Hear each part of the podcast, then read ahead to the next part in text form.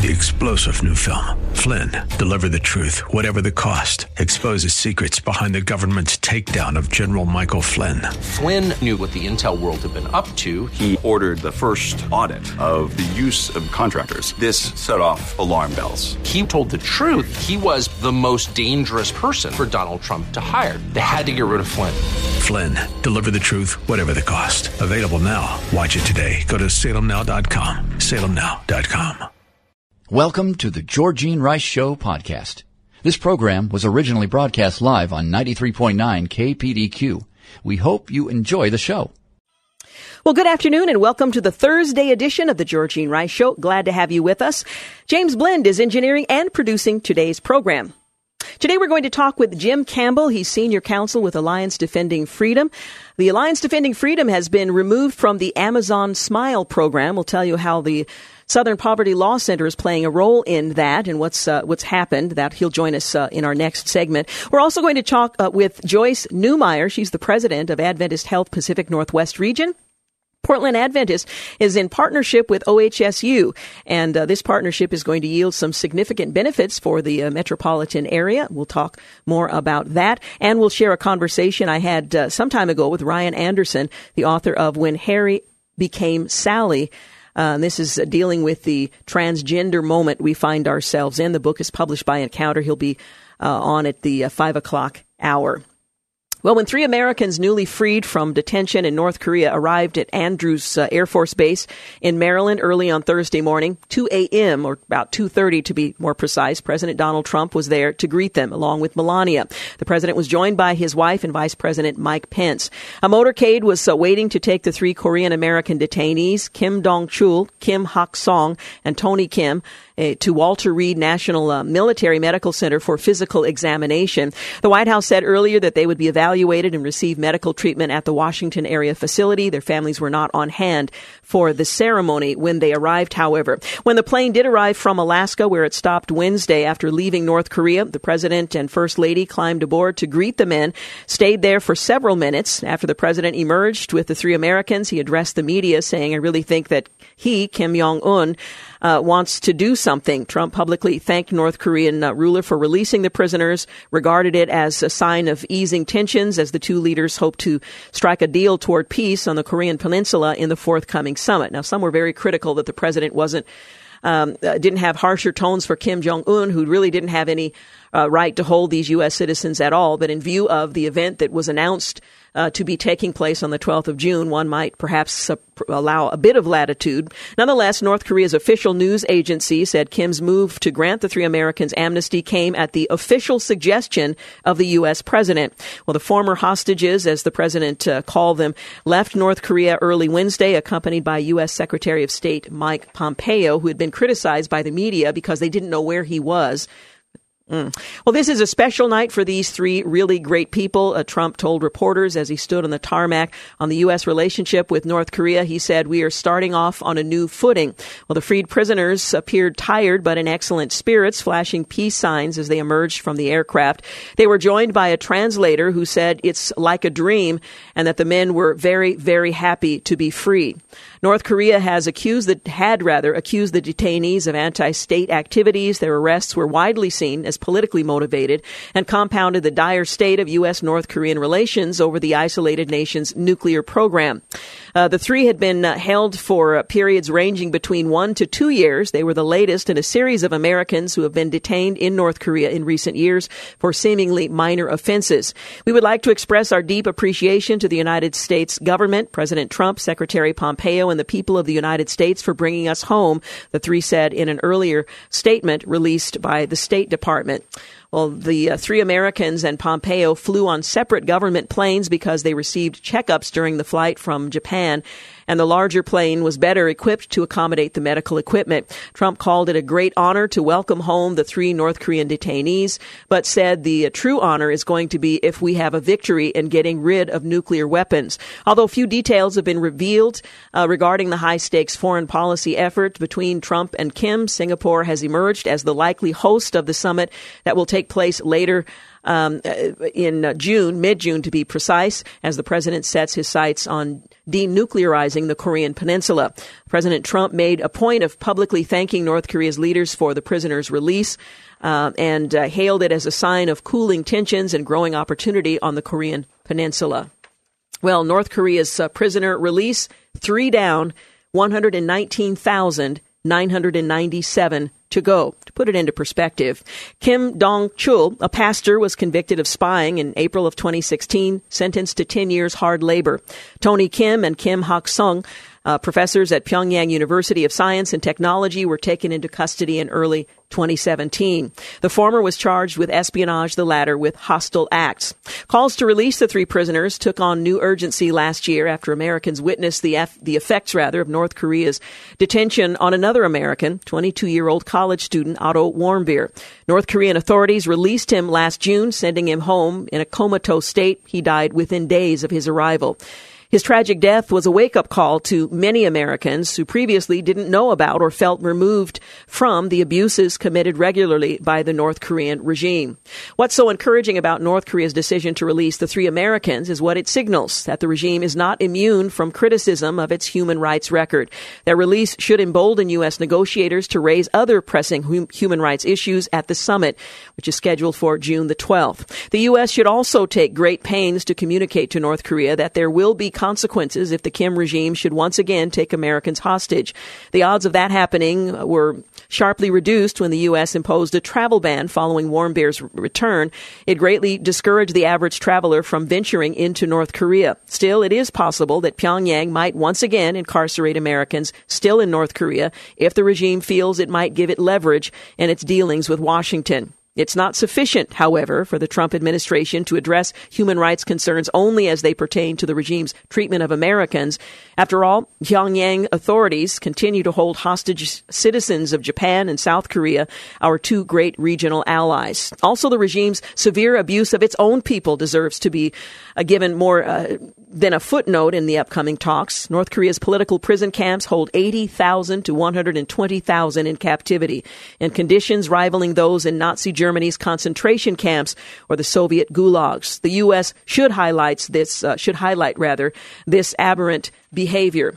Negotiators should consider pressing for humanitarian access to the prisoners in those camps and take steps to encourage North Korea to eventually shutter prison camps for good. It's a critical issue, literally a matter of life and death for thousands, if not tens of thousands in North Korea uh, North Koreans themselves. President Donald Trump denounced North Korea's human rights abuses in his State of the Union address, you might recall. And Vice President Mike Pence poignantly revived the issue by inviting Warmbier's father to join him for the opening ceremonies of the Winter Olympics in South Korea. But the administration has thus far given little indication that human rights will be a topic of discussion at the upcoming summit.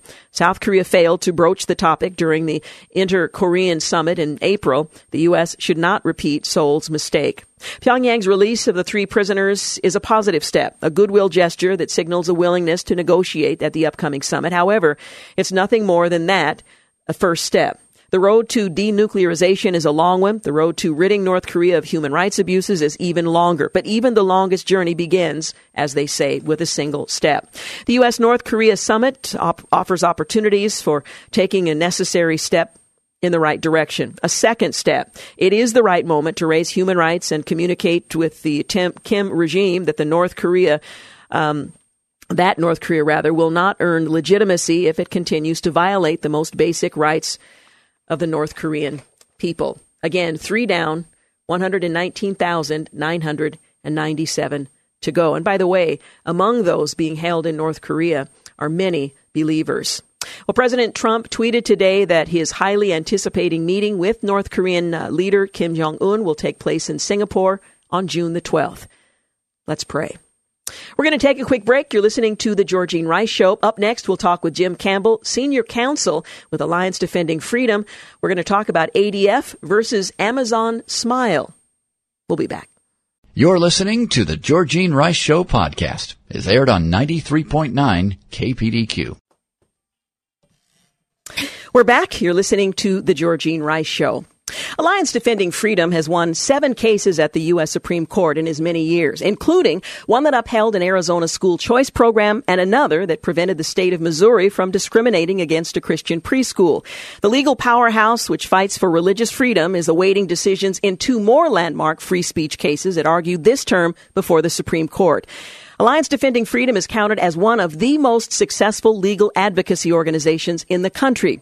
But even that stellar record wasn't enough to prevent Alliance Defending Freedom from being banned from participating in Amazon Smile, which allows Amazon.com customers to contribute 0.5% of eligible purchases to almost 1 million eligible 501c3 public charitable organizations.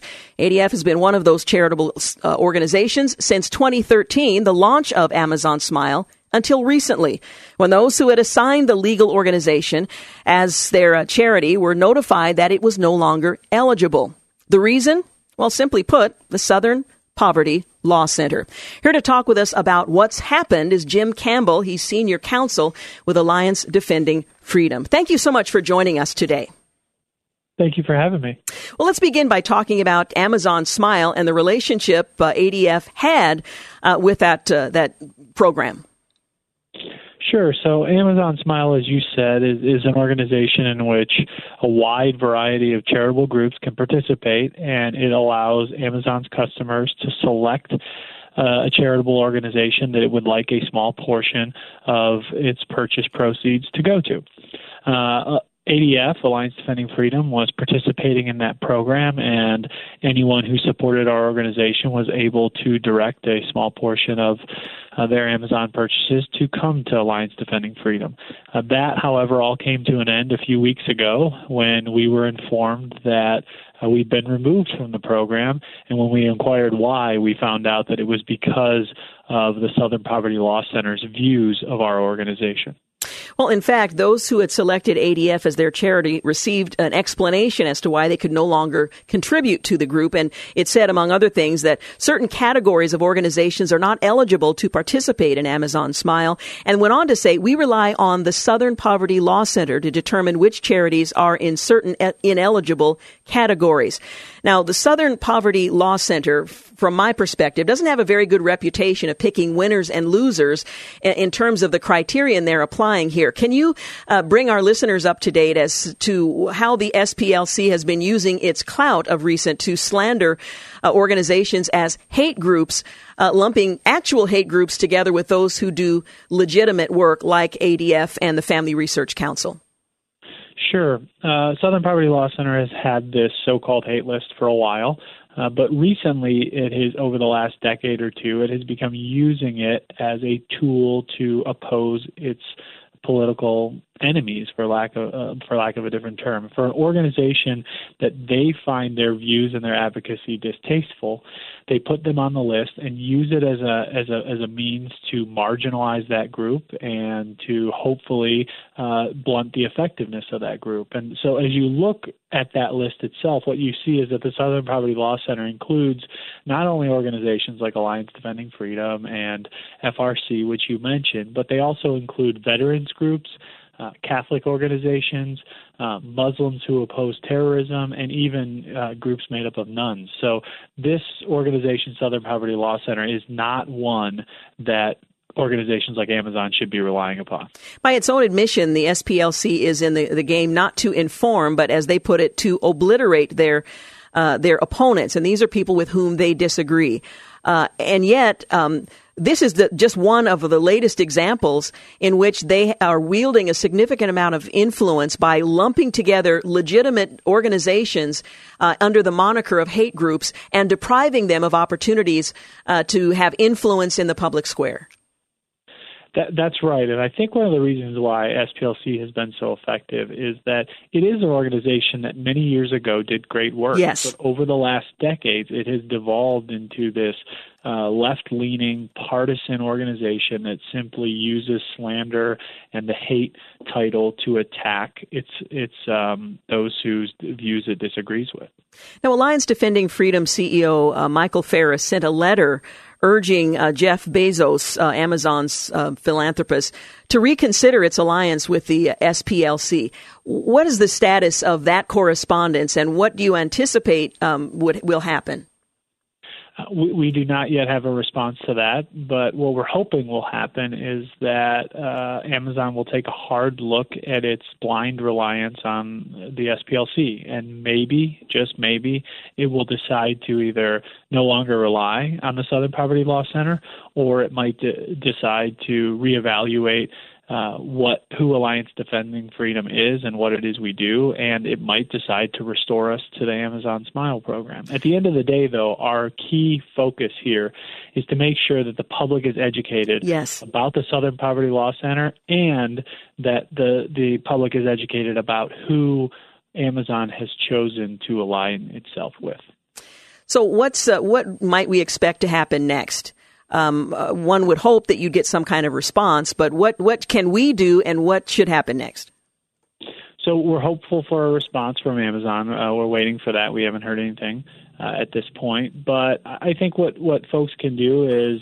Um, if this is something they're upset by, they can let Amazon know that. You know, what we've seen so far in the in the you know week or so since this has become public knowledge is that there have been many people, people who disagree strongly with what we at Alliance Defending Freedom advocate for, who have spoken out in support of Alliance Defending Freedom. There have been people on the other side of the issues that we engage on who have said, listen, I disagree with Alliance Defending Freedom on nearly everything they do, but I don't think that you should remove them from this program, and this is not the best way to go about accomplishing whatever goals it is you're seeking to obtain. Well, we will continue to follow what happens next, and I would encourage our listeners to communicate with Amazon Smile, just as you have uh, suggested. Uh, Jim Campbell, thank you so much for talking with us today. My pleasure. Appreciate it, and the work that you do with uh, Alliance Defending Freedom.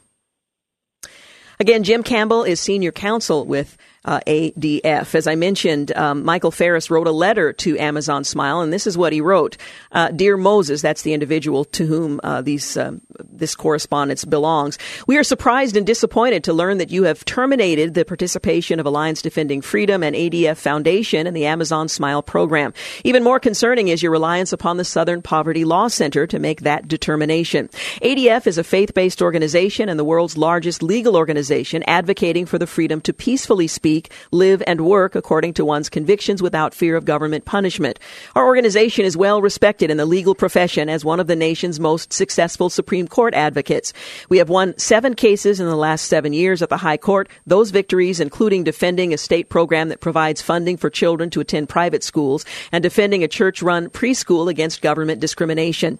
ADF also works to ensure that our public colleges and universities are true marketplaces of ideas where all students are free to engage in conversation and debate on important issues. As part of that work, we represent people from diverse backgrounds and walks of life. And despite the ever increasing hostility to free speech on college and university campuses, ADF has achieved nearly 400 victories, securing campus free expression and academic freedom.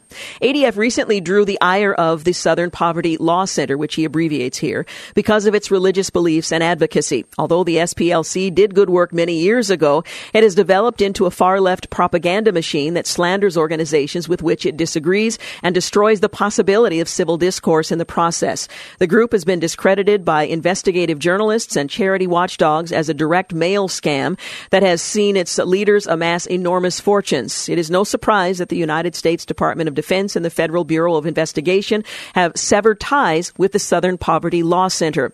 Once the SPLC identifies an ideological opponent, its goal is to ruin them. As SPLC senior fellow Mark Potok said, sometimes The press will describe us as monitoring hate crimes and so on. I want to say plainly that our aim in life is to destroy those groups, to completely destroy them.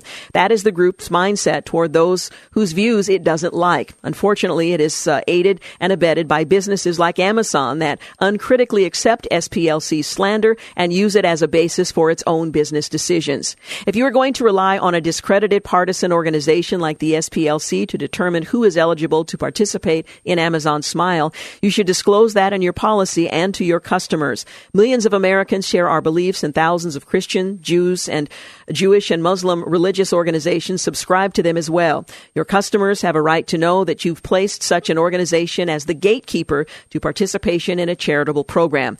We would pr- appreciate the opportunity to meet with Amazon uh, officials to discuss our organization and explain why we should not be excluded from AmazonSmile.com. Also, we would gladly help Amazon establish a policy for participation in Amazon Smile that does not ban legitimate, well respected, faith based organizations like ADF. Signed, Michael Farris. You're listening to The Georgine Rice Show. We'll be back. You're listening to The Georgine Rice Show podcast. It's aired on 93.9 KPDQ. Hey, we're back. You're listening to The Georgine Rice Show. Well, Israel's strike on Iranian military infrastructure in Syria is a huge story that's being underreported by much of the media. The Israeli Defense Force said it deployed fighter jets and used missiles to strike a range of targets, including military compounds, intelligence operations, and munitions warehouses following the Islamic Republic's unprovoked rocket attack on soldiers in the Golan Heights. The IDF will not allow the Iranian threat to establish itself in Syria. The Syrian regime will be held accountable for everything happening in its territory a press release read. The IDF is prepared for a wide variety of scenarios. Well, the strikes were Israel's largest air operation in Syria since 1973, the time of the war. We're talking about dozens of Israeli strikes on Iranian military facilities inside Syria. Uh, this is probably going to escalate. It's probably going to go into Lebanon. It is being predicted by those who have uh, enough background to know. Uh, this is the result of U.S. inaction in the past eight years on Iran and Russia's growing influence in Syria, so we bear some responsibility for the escalation. The White House on Thursday condemned the Iranian assault two days after the president announced he was pulling the U.S. out of the Iran nuclear deal. Well, the United States condemns the Iranian regime's provocative rocket attack from Syria against Israeli citizens, and we strongly support Israel's right to act in its self-defense. That's a quote from Press Secretary Sarah Sanders in a statement. She went on to say the Iranian regime's deployment into Syria of offensive rocket and missile systems aimed at Israel is an unacceptable and highly dangerous development for the entire Middle East. And make no mistake, this is uh, an issue that that um, uh, does in fact impact the entire Middle East. It's uh, the only thing that would have brought an alliance of Middle Eastern countries along with Israel to try to prevent um, Iran from becoming a nuclear power. And by the way, there was no country in the Middle East where they have much more at stake than anyone in Europe or the United States opposed the Iran nuclear deal.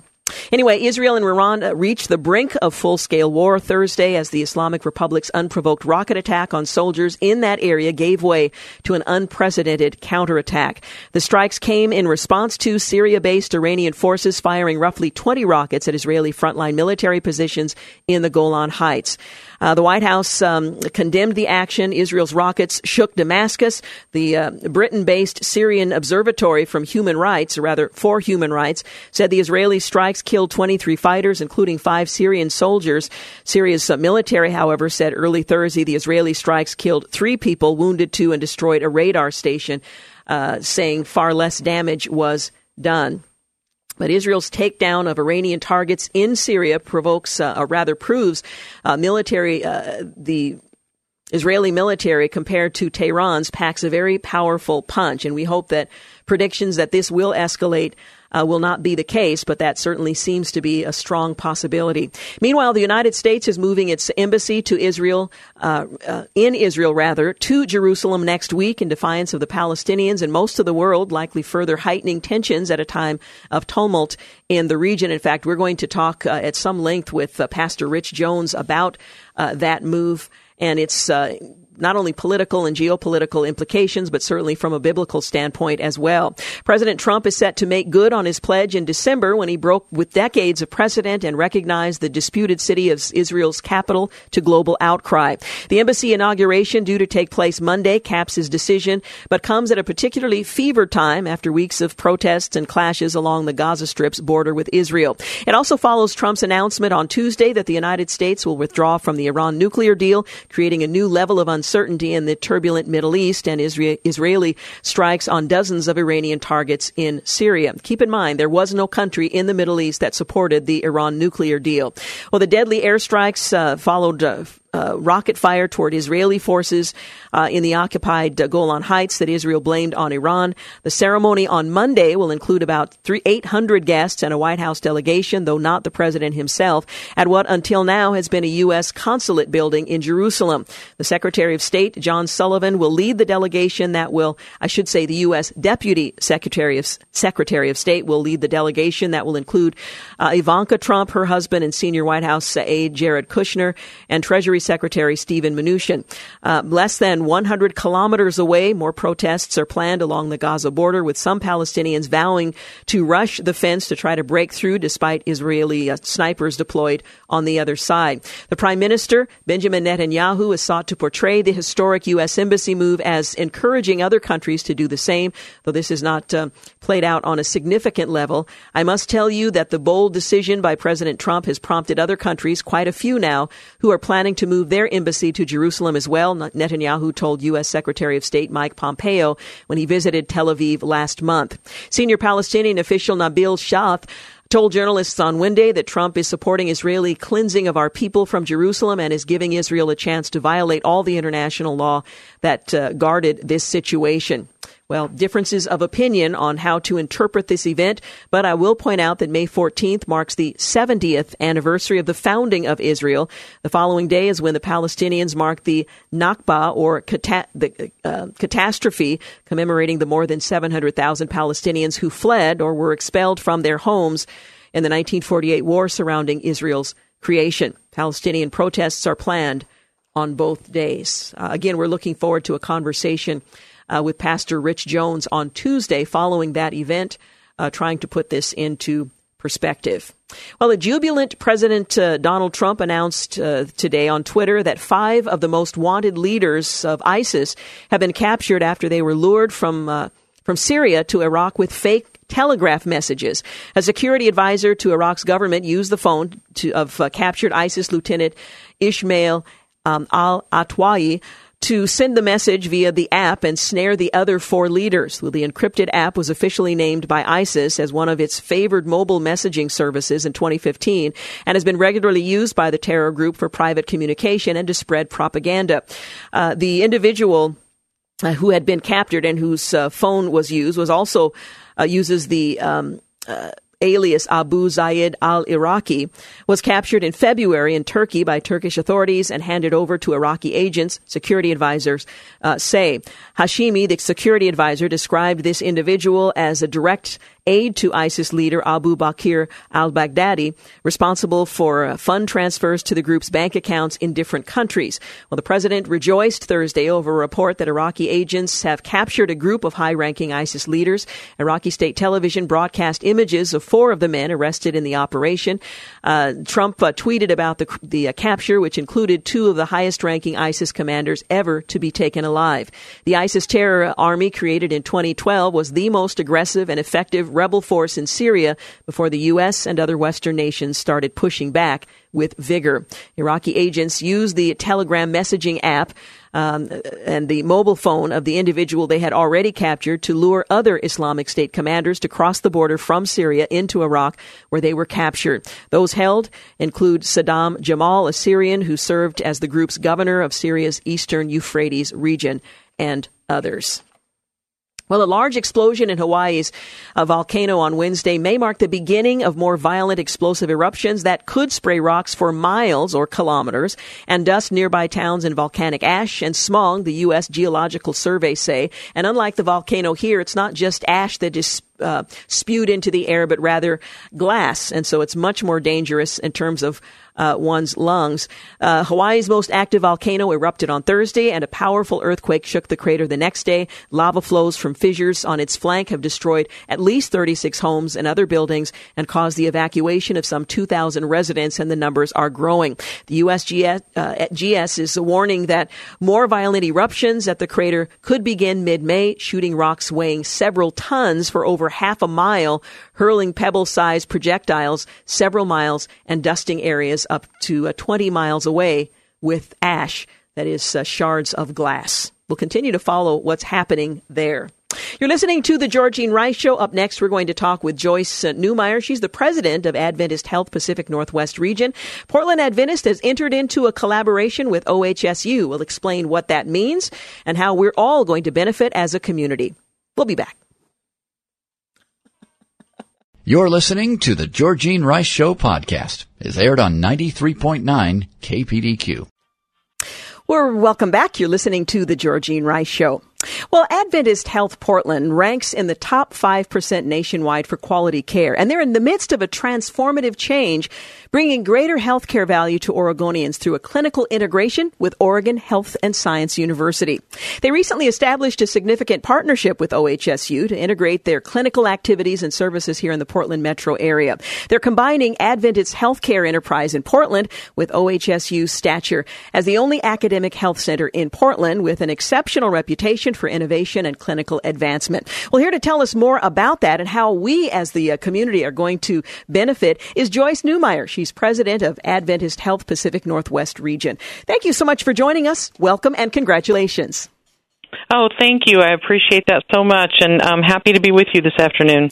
Well, let's step step back just a little bit. When did this collaboration begin? The collaboration was effective January 1 of this year. Now, it's interesting because I think most of us might not fully appreciate what this collaboration means in terms of the kind of quality care that this represents. We're familiar with Adventist Health and the quality of care, as I mentioned, in the top 5% nationwide. We're familiar with the teaching hospital, OHSU, but bringing the two together is really something quite significant and unique. Help us to better understand what this collaboration looks like. Oh, it is a very special partnership, and, and we're so grateful to be a part of it. Uh, it it means that we can take everything from a rural health clinic and a community based doctor's office and community care and home health care and combine that with the very best of academic medicine and the tertiary uh, care, the the very uh, serious care that that OHSU provides to the most seriously ill patients. We can put that in a network that can seamlessly provide care to the entire community al- along all spectrum of healthcare. Now, my understanding is this collaboration is focused on improving access to care, creating better healthcare outcomes, controlling medical costs. How does a collaboration like this come about? Does one party approach the other? How does this uh, happen?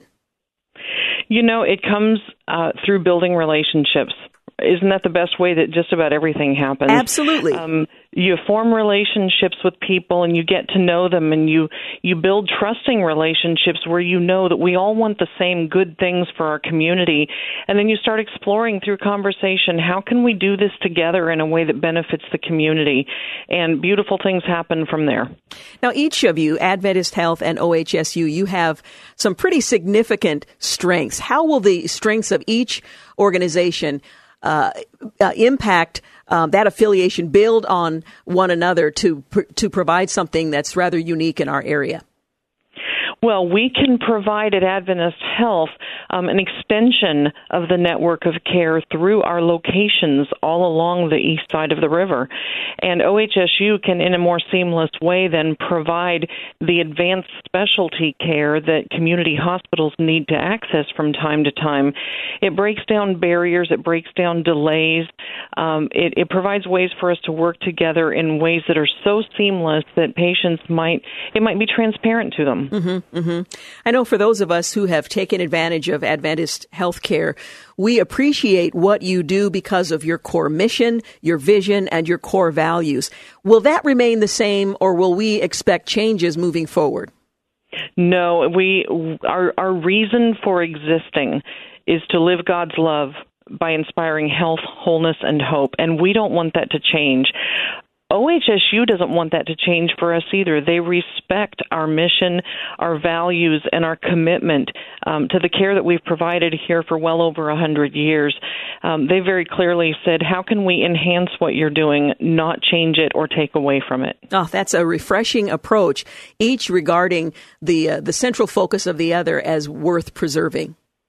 Absolutely. And we respect the mission of, of OHSU as well to improve the health and well being of all Oregonians. We feel that while our missions are distinct and different, they're very complementary and fully aligned. And healthcare is at the core of it all. And nobody does it better than OHSU and Adventist Health. So let's just say that. Now, this was rolled Thank out you. in, uh, you're certainly welcome. This was rolled out in January. And for some of your patients, they've already experienced and know the answers to some of these questions. But in practical terms, what kinds of uh, differences can your patients expect? For example, can they keep their, their, uh, their own doctors or will there be some changes in that way? Oh no, eh, they can keep their own doctors. Certainly, we have received. Um, it's it's now over 260 or so patients through the transfer center at OHSU. Patients who there was no room for at OHSU. They run at capacity, and um, the transfer center said there's plenty of Adventist Health can handle this, and there's plenty of room there for them to be able to go there. So we've been receiving patients from all over the state uh, who who need help from a higher level facility, and we can provide that right here at Adventist Health. Oh, that's amazing. Well, OHSU is the only academic health center in the state of Oregon. It's nationally distinguished as a research university. They're dedicated solely to advancing health sciences.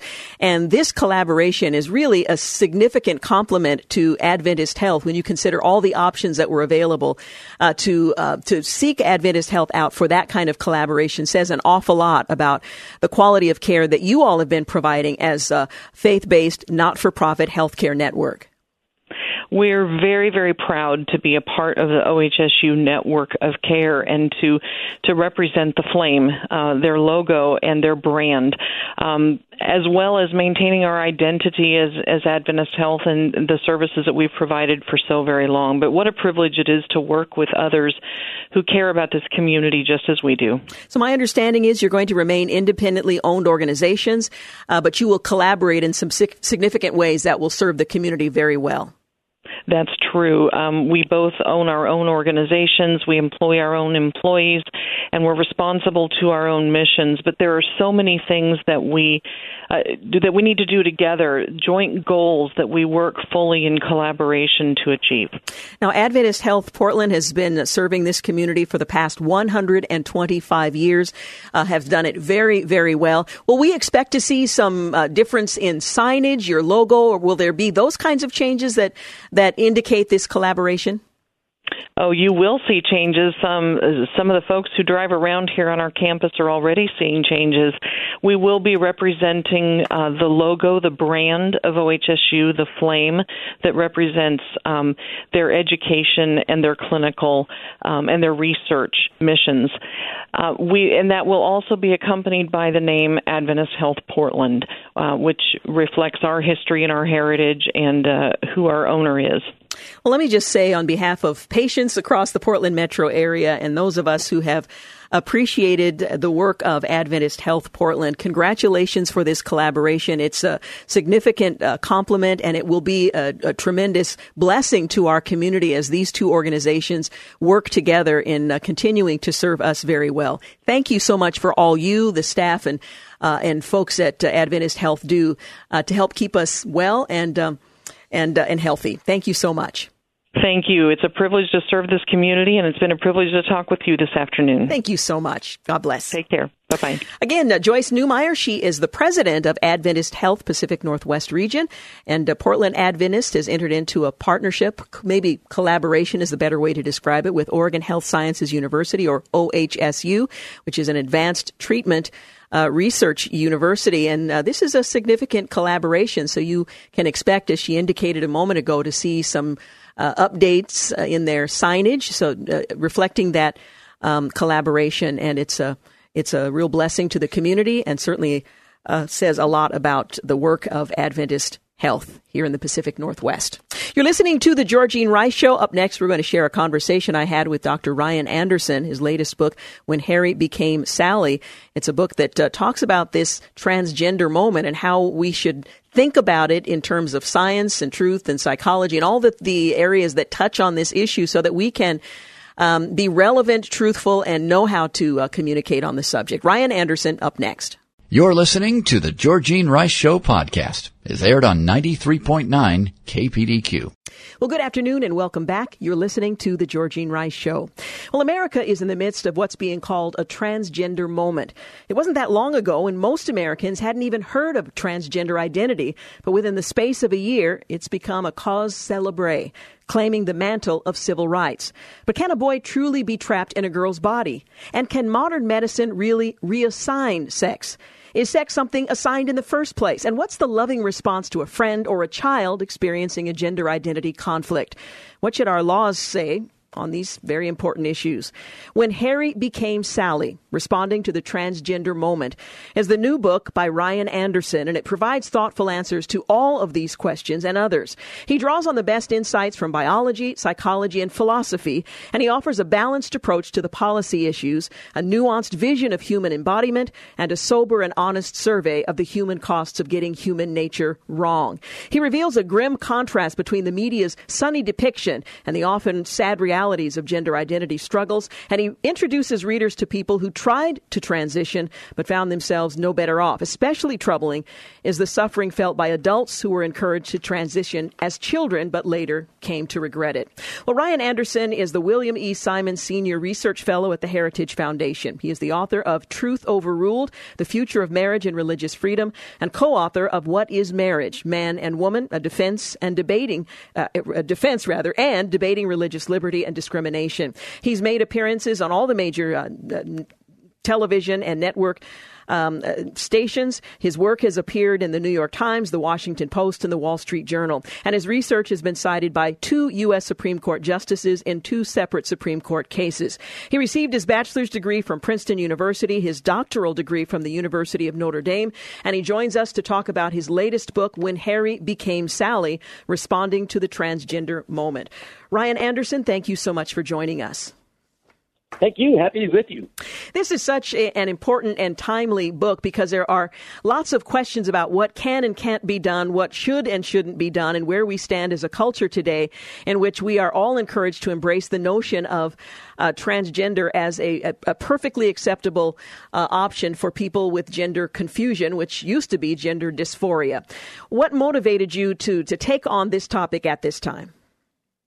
Well, I mean, so it's twofold. Uh, one was that we just kept getting requests at the Heritage Foundation, which is where I work, um, about the policy issues on this. You know, what should a school do when it comes to bathrooms, locker rooms, sports teams? Uh, what should be the military policy? What should be healthcare policy? And as I started looking into these policy questions, I saw that the underlying human realities are actually much more important. Uh, and it was when I started seeing some uh, YouTube videos of people who had transitioned and then five or 10 or 15 years detransitioned. Uh, and they spoke movingly about the suffering that they had um, through that process. That, that's really what convinced me that I had to take the time to do the deep dive, the research on what's true and what's not true when it comes to these difficult questions about gender identity, gender confusion, uh, transgender identities, uh, and then write a book that would be accessible to ordinary people. Mm-hmm. Because there are lots of legitimate questions and confusion on this subject. Well, let's begin with the more obvious question, and that is whether or not a boy, or a girl for that matter, can be trapped in the opposite sex's body. Can a boy be trapped in a girl's body? And what does that mean? Yeah, so, so, so a great follow up question. I mean, the short answer is no, um, you can't be trapped in the wrong body um, because the sex of an individual is a bodily reality. Um, so it's not even clear what it would mean to be trapped in the wrong body. Who is trapped in the wrong body? We are our bodies. That is part of the reality of who we are. Uh, and so there's not something um, that exists independent of the body that could be trapped in the quote wrong body. But what can happen is people can feel uncomfortable in their bodies. Right? So people can have an alienation from their body. And then what good therapy looks like is it tries to help people feel comfortable in their own bodies. It tries to um, help people feel comfortable in their own skin. What I'm reading and what I'm hearing said is that uh, sex and gender are two very different things. They acknowledge the biology that one is male or female according to one's genitalia, but that gender is something much broader. It has more to do with society. And so while we may reject our biological sex, we can choose our gender, which has a, a very broad range. What are your thoughts about that kind of an explanation that acknowledges the, the bio, biological sex but rejects uh, the fact that it means anything to how one chooses to present? Well, I mean, if if that's the case, uh, and I think a certain version of that probably is the case, then why do you have to radically transform someone's body? Uh, it's perfectly fine to say that my biology is a man, but I enjoy playing with dolls, or I enjoy ballet, or I enjoy any of the socially um, constructed, stereotypically feminine activities. That's perfectly fine. It doesn't mean that you're a girl trapped in a boy's body. Mm-hmm. It doesn't mean we should give you puberty blocking drugs. It doesn't mean we should give you estrogen. It doesn't mean we should give you surgery. Um, what this means is that we need to have a um, larger understanding of what are acceptable interests and um, and activities for boys and girls, men and women. And boys who play with dolls and girls who play with trucks aren't trapped in the wrong bodies. Uh, they're not transgender. Uh, we just need to have a, a, a larger understanding of the reality that boys and girls can be different, but they're still boys and they're still girls. Another large question is whether or not modern medicine can reassign sex. We're hearing more and more of sex reassignment surgery at younger and younger ages, and we'll we'll talk maybe in a moment about the use of hormones uh, in in children and what we know and what we don't know about the long term impact. But what about the the notion that changing one's physical appearance can essentially reassign one's sex? Well, no, uh, sex change um, it's impossible uh, precisely because sex isn't assigned at birth, uh, contrary to what the activists say. You'll, you'll hear activists now say that someone's sex is merely assigned at birth. Um, and they're saying that because then they can say, and modern medicine can, quote, reassign sex. Uh, but they're wrong about both of those things. Sex isn't assigned at birth. Sex is a bodily reality um, that starts forming at conception uh, based upon the chromosomes that we inherit from our mother and our father. Uh, that then leads in utero to the formation of certain sex organs, the production of certain sex hormones, the development of certain sexual reproductive systems, the development of certain external genitalia. All of these things are taking place well before birth. And so sex isn't assigned at birth, it's recognized on an ultrasound screen around 20 weeks. So later in life, you can't undo all that. Um, you can't change the chromosomal uh, uh, inheritance of an individual. You can't give them a new reproductive system. What you can do, however, is you can amputate certain body parts. You can remove certain body parts, and then you can try to surgically create something that resembles uh, the opposite sex's uh, body parts. You can masculinize a woman's body and you can feminize a man's body, but that doesn't reassign their sex. Now, in addition to surger- surgical modifications, it's also possible to take hormones that assist in that um, apparent uh, change. And we're hearing uh, increasingly that young children who have sex um, confusion are being prescribed hormones. What do we know about the impact that that can and will have in the lives of young people who take these kinds of drugs over long periods of time? Yeah, this is this is really really troubling. Um, Very. And, and there's a there's a chapter in the book that's just devoted to gender dysphoria in children and what the activists are proposing, and then what historically uh, was good medicine. And so let me start with what the activists are proposing. Uh, they're saying that a child as young as three years old who identifies as the opposite sex should first undergo a social transition, a new name, a new wardrobe, a new pronoun, then, as that child approaches puberty, the child should be placed on puberty blocking drugs to prevent the child from going through puberty in the quote wrong body. Then, at age 14, 15, and 16, the child should be given the opposite sex's sex hormones to try to mimic the puberty of the opposite sex. So you would give testosterone to a high school girl, estrogen to a high school boy, to try to masculinize or feminize their bodies. And then at age 18, that's when um, the reassignment surgery can take place. Your, your question was, what do we know? Um, we don't know very much. There's not a single long term study on the long term consequences of indefinitely blocking puberty in a child. They're conducting an experiment on children, mm-hmm. telling their parents that this is all well understood and that there's a consensus and that this will um, save your child. Uh, they have no idea what it means for a human being not to go through all of the coordinated developmental changes that take place at puberty. What does that mean 10, 15, 20, 30 years from now? Simply as a physical matter. Uh, then there's also serious concerns that the social transition, the puberty blockers, the opposite sexes sex hormones, that that could actually be reinforcing um, the transgender identity. Uh, rather than helping someone grow out of it, you might actually be reinforcing it. We're going to continue our conversation, but I do need to take a quick break. You're listening to the Georgene Rice Show. We're talking with Ryan Anderson. Dr. Anderson is the author of When Harry Became Sally, responding to the transgender moment. We'll be back. You're listening to the Georgene Rice Show podcast. It's aired on 93.9 KPDQ. We're back. You're listening to the Georgene Rice Show, and we're continuing our conversation with uh, Dr. Ryan T. Anderson. He is the author of When Harry Became Sally, responding to the transgender moment.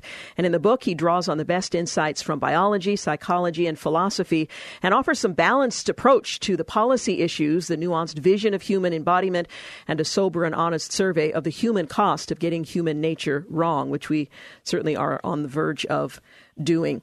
You mentioned uh, earlier, and I think this applies to to children uh, as well. But you have a chapter titled "Detransitioners uh, Who Tell Their Story." This is not something you hear much out on the public square. It's not in the popular media that there are people who regret having made decisions to mutilate their bodies and take drugs for long periods of time. What do they tell us about the impact that this kind of physical, um, mental uh, transition has on them and uh, what ultimately leads to some deciding this was not in their best interest.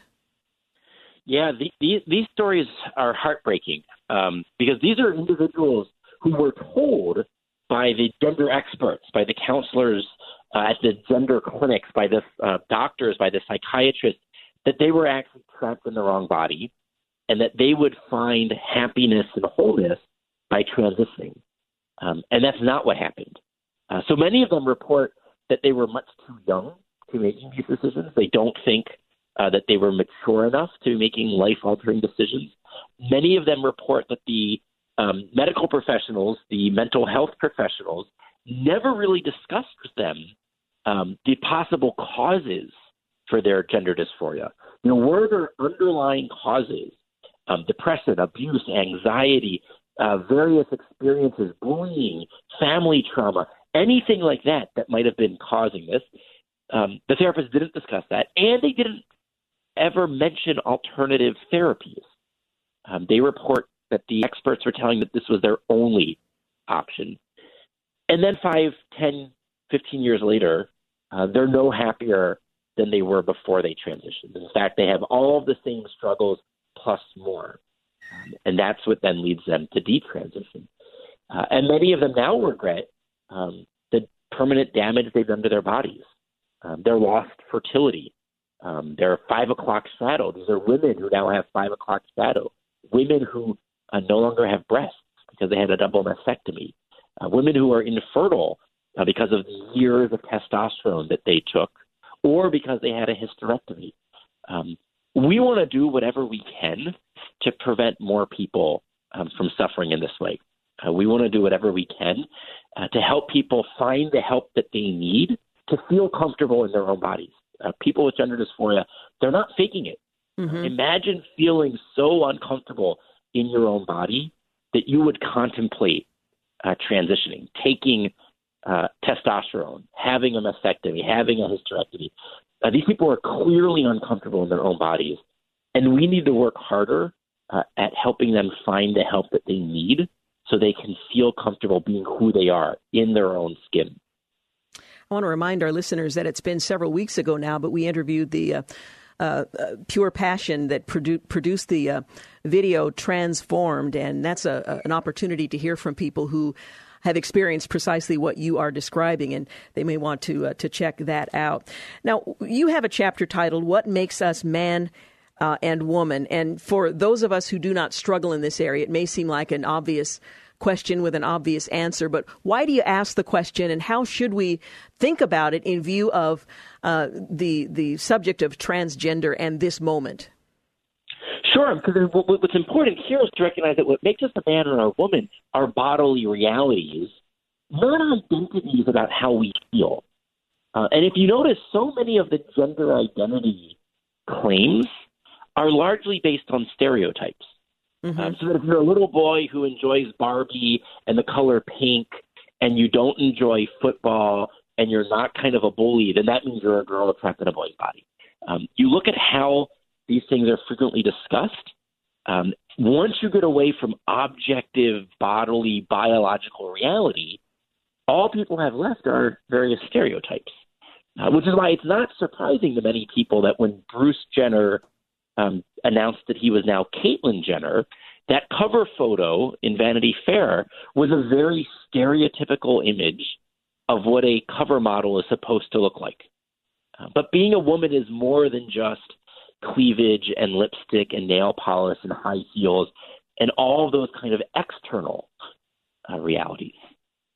And so, what makes us a man or a woman is going to start with our chromosomes it's going to continue with the hormones that our body produces, and they produce those hormones because we have certain internal reproductive organs, we have certain external genitalia, we have certain secondary sex characteristics. These are all bodily realities.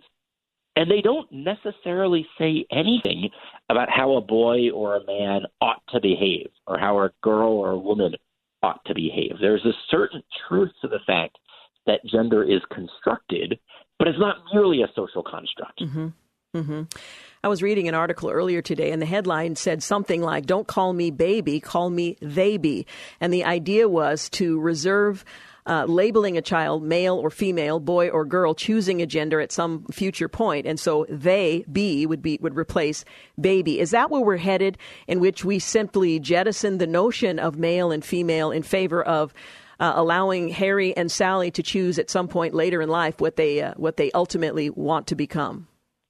That's that's what some people want us to do, and we have to avoid that mistake uh, because there are two different mistakes we can make. We can, you know, overemphasize in one or the other direction, and the one direction is androgyny, right? That's the they be, where you simply deny that there are boys and girls, men and women, and you deny that there are differences between boys and girls and men and women.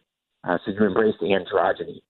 But the other mistake, um, and you know, some communities in the United States make this mistake, is that they overemphasize the differences. They have rigid um, sex stereotypes. Uh, frequently, they have this in a hierarchical relationship, so that boys are better than girls, smarter than girls, men are better than women. Um, we want to avoid both of those mistakes. Uh, we don't want to exaggerate the differences between men and women. We don't want to deny that there are differences between men and women. What we want to do is we want to say men and women are equal in their dignity, but they're not the same. And many people mistake this either denying the equal and dignity part or pretending that they are the same. Uh, we need to get this right. Well, let me ask you uh, about um, public policy because I think a lot of people feel very pressed about the idea that they're being uh, pressed into a particular view on the subject without the luxury of having the freedom to talk about what direction we ought to go. We know in California, for example, it's quite possible in the near future any discussion like this and suggesting that someone who has a gender confusion uh, should uh, have any place to go to talk about it should be permitted to do so. Yeah, this is this is this California proposed bill is really outrageous. It would make it um, uh, consumer fraud. It's part of their consumer fraud statute uh, for any professional to help a boy who feels uncomfortable being a boy identify as a boy, to help a woman who doesn't feel comfortable being a woman to help her feel comfortable, this would be unlawful. Um, this is an overreach of government regulation, but it's simply outrageous that we would say it's legal for a doctor to give a teenage boy puberty blocking drugs and estrogen and then one day surgery to transform that boy into a girl.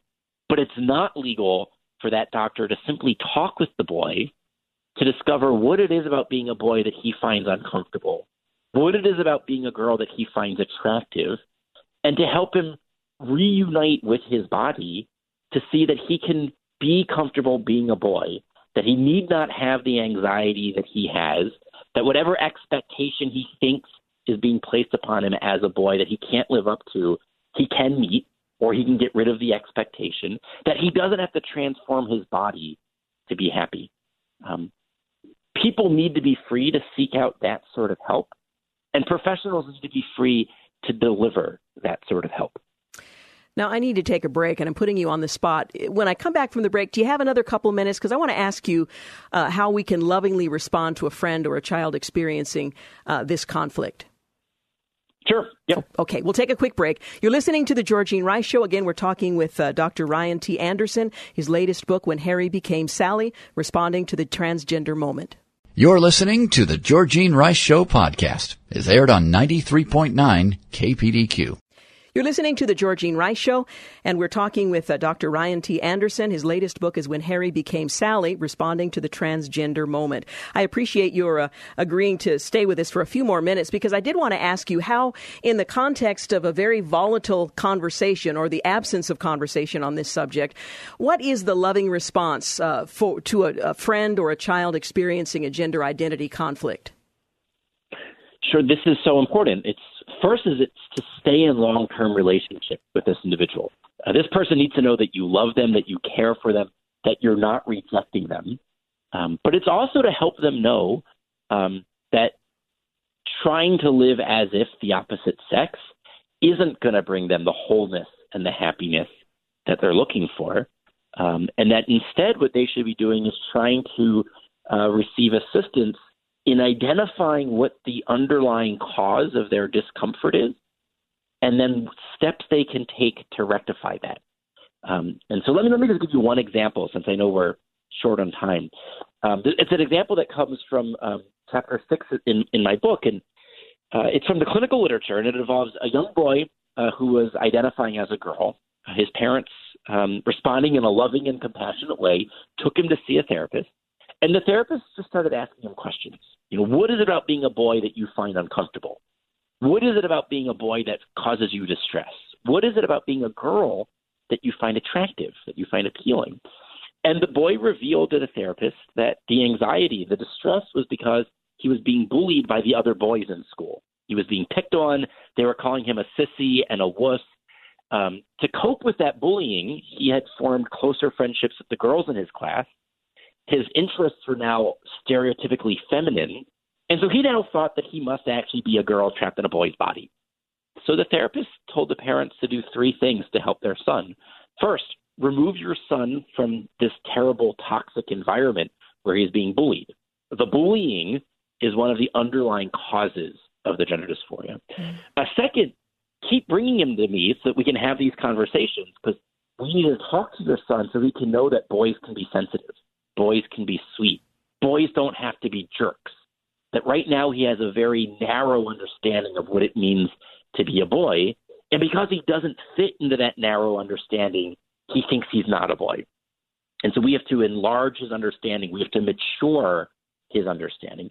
And then the third thing they recommended was it's not just enough to talk to him about these things, he needs to experience them. So they, uh, the therapist recommended that they find their son a peer group of boys like him. Help him make friends with boys who have his interests, his disposition, his temperament, so he can see firsthand that he's a real boy, that there are other boys out there just like him. Mm-hmm. When the family did this, um, less than a year later, their son was identifying as a boy again. Right? He was spared the puberty blocking drugs, the estrogen, potentially surgery. Uh, he was able to get the assistance he needed to feel comfortable being a boy. And that's the outcome that we're going to want to see happen uh, whenever possible.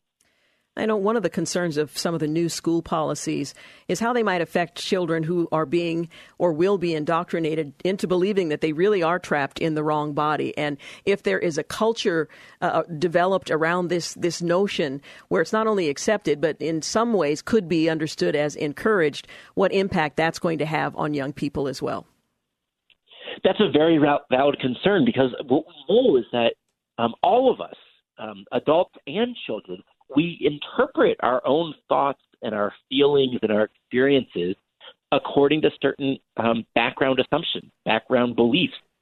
Um, and if your background assumption is that sex is merely assigned at birth and that modern medicine can reassign sex, then if you go through a stage where you feel uncomfortable in your body, you might interpret that discomfort as a sign that you're actually the opposite sex, that you're trapped in the wrong body rather than making sense of your feelings as I feel uncomfortable in my body, I should seek out help to feel comfortable again. You might make sense of it as I'm actually a girl trapped in a boy's body, and I should seek out uh, transition help. Right? So the, the, these background assumptions, these core beliefs, they really impact how all of us make sense of our own lives, our own experiences, and this is particularly true for school children. I sometimes am very concerned about uh, people who transition and they're celebrated for having done so. If there is at some point in the future any regret, there may be a, reluctance to admit it because so much attention and fawning is is um, is given to those who are celebrated for having made that decision. I, I wonder if uh, if there are more people who would have preferred not to have taken that transition, but are now loath to admit it. In the book, you you show how the law is being used to coerce and penalize those who believe the truth about human nature, and how Americans can start to push back with uh, with principle and prudence, with compassion and grace. That's the challenge in this very volatile environment. Can you give us a, a, brief insight? Sure. I mean, let, let, me give you just one example. Um, take the, the, the, high school uh, bathroom debate. I can understand why a boy who identifies as a girl doesn't want to be forced into the boys' bathroom and locker room. He's going to feel uncomfortable being forced into the boys' bathroom and locker room if he no longer identifies as a boy. But can he and the LGBT activists understand why the girls at the school will feel uncomfortable if he's allowed in the girls' bathroom and locker room. Um, so the answer here is not to either force him into the boys' bathroom or allow him into the girls' facility. It's to create an accommodation. Uh, and we do this frequently in American law, where the law requires a reasonable accommodation. And so, one school in Virginia, they created three different single occupancy uh, restrooms, one on each floor of the high school, so that they they had a student who was transitioning, so that that student and any other student who desired additional privacy would have a single occupancy facility on each floor of the school. And the parents sued anyway. And the LGBT activists used this, and it went all the way up to the U.S. Supreme Court. And before the Supreme Court could rule on the case, the Trump administration rescinded the Obama bathroom policy because it was the Obama bathroom mandate that was the law that the family or was the was the guidance. It wasn't even a law. It was merely guidance that the family that was suing the school district was using to to say that the school district was violating their transgender child's rights. Um, we don't need to be extremists like this. Mm-hmm. Um, you shouldn't be suing your local school district to allow you into the girls' bathroom and locker room when you're biologically a boy. Um, but we should try to accommodate you if we can.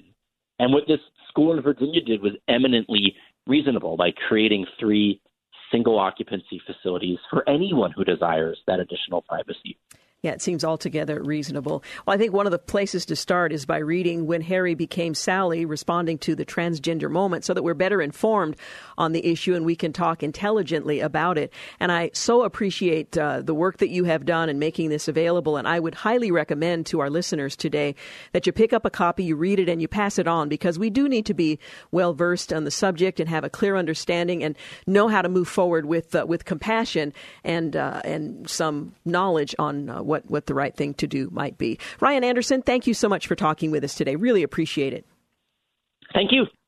Again, uh, Dr. Anderson is the author of When Harry Became Sally, responding to the transgender moment. The Bush is, book rather is published by Encounter and is currently available in um, in bookstores. Very well done and gives you a very clear understanding of the uh, the contours of the issue and some of the answers to difficult questions. And there are reasonable answers uh, to help those who struggle with uh, gender dysphoria. I, I, also think about in the state of California where a conversation like this, where a book like this will not be allowed if the law succeeds. We're going to take a quick break. We'll be back to wrap things up. You're listening to the Georgene Rice Show podcast. It's aired on 93.9 KPDQ.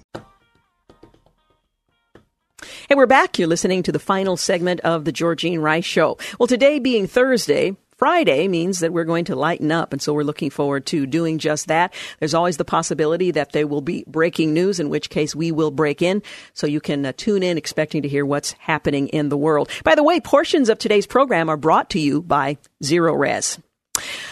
It seems the Boy Scouts of America would prefer, as uh, Daniel Davis in a recent Daily Signal column put it, prefer not to exist. On Wednesday of last week, the Boy Scouts announced their signature program, known simply as the Boy Scouts, which serves about um, 10 to 17 year olds, will no longer bear the word boy. Beginning in February, it will be known as Scouts of BSA. I'm not sure what that stands for, Scouts BSA, because B used to stand for boys. Anyway, this change comes only a month after, or rather months after the Boy Scouts announced girls would be allowed into the program. Chief Executive Officer uh, uh, Mike Surbaugh said he, they wanted to choose a name that evokes the past, but also conveys the inclusive nature of the program going forward. Well, this name change and the inclusive policy change that preceded it indicates a fundamental a fundamental shift away from the mindset that first gave rise to the Boy Scouts in the early 20th century. One can't shake the impression that if the Boy Scouts were starting from scratch, they'd ditch even the acronym BSA and go completely gender neutral. Well, it's worth probing that fundamental shift in mindset. Again, quoting from David, da- rather Daniel Davis, the very existence of Boy Scouts as separate from Girl Scouts, which still exists, suggests a belief that boys and girls are fundamentally different. Imagine that. And that some good could be achieved by separating them for certain purposes. Otherwise, we would have simply had the Scouts. Well, the Boy Scouts emerged out of a culture that valued boyhood and girlhood as distinct realities, rooted in maleness and femaleness. Each gender had its own unique set of virtues that our culture sought to cultivate in the next generation and value.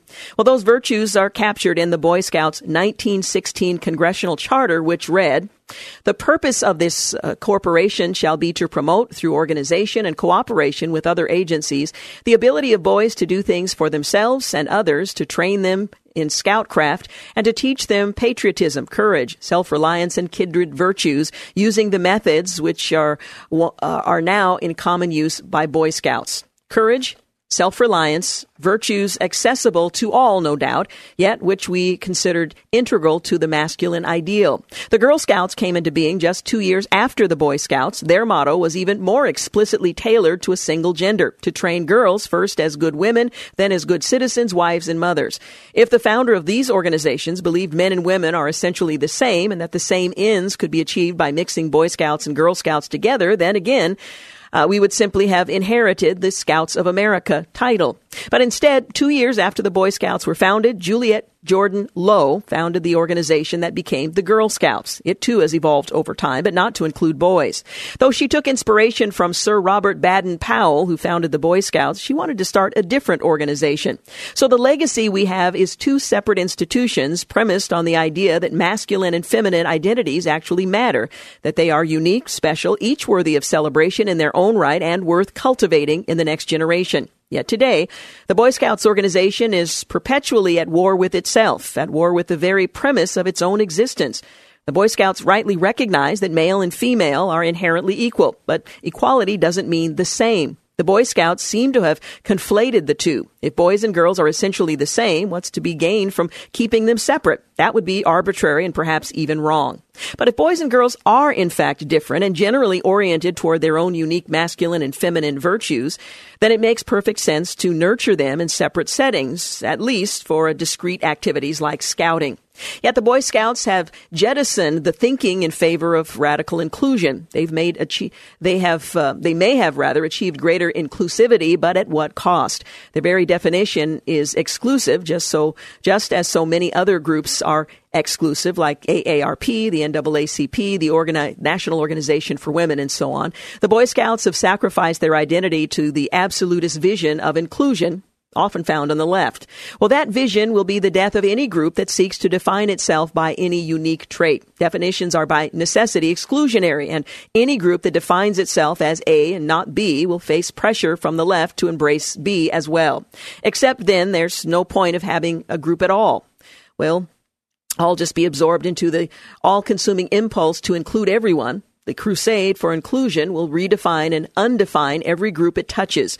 Ironically, such radical inclusion is the death of any real diversity because without real difference, there can be no diversity. By the way, the Mormon Church has withdrawn from the organization or will shortly uh, do so, and they have been a major uh, backbone of the Boy Scouts of America. Now, when the announcement was made some time back, we interviewed the founder of Trail Life USA, the CEO, Mark Hancock. He's a former advertising executive turned professional counselor who founded the uh, organization when the Boy Scouts of America decided they were going to go a different direction. He stepped forward, drawing wide support.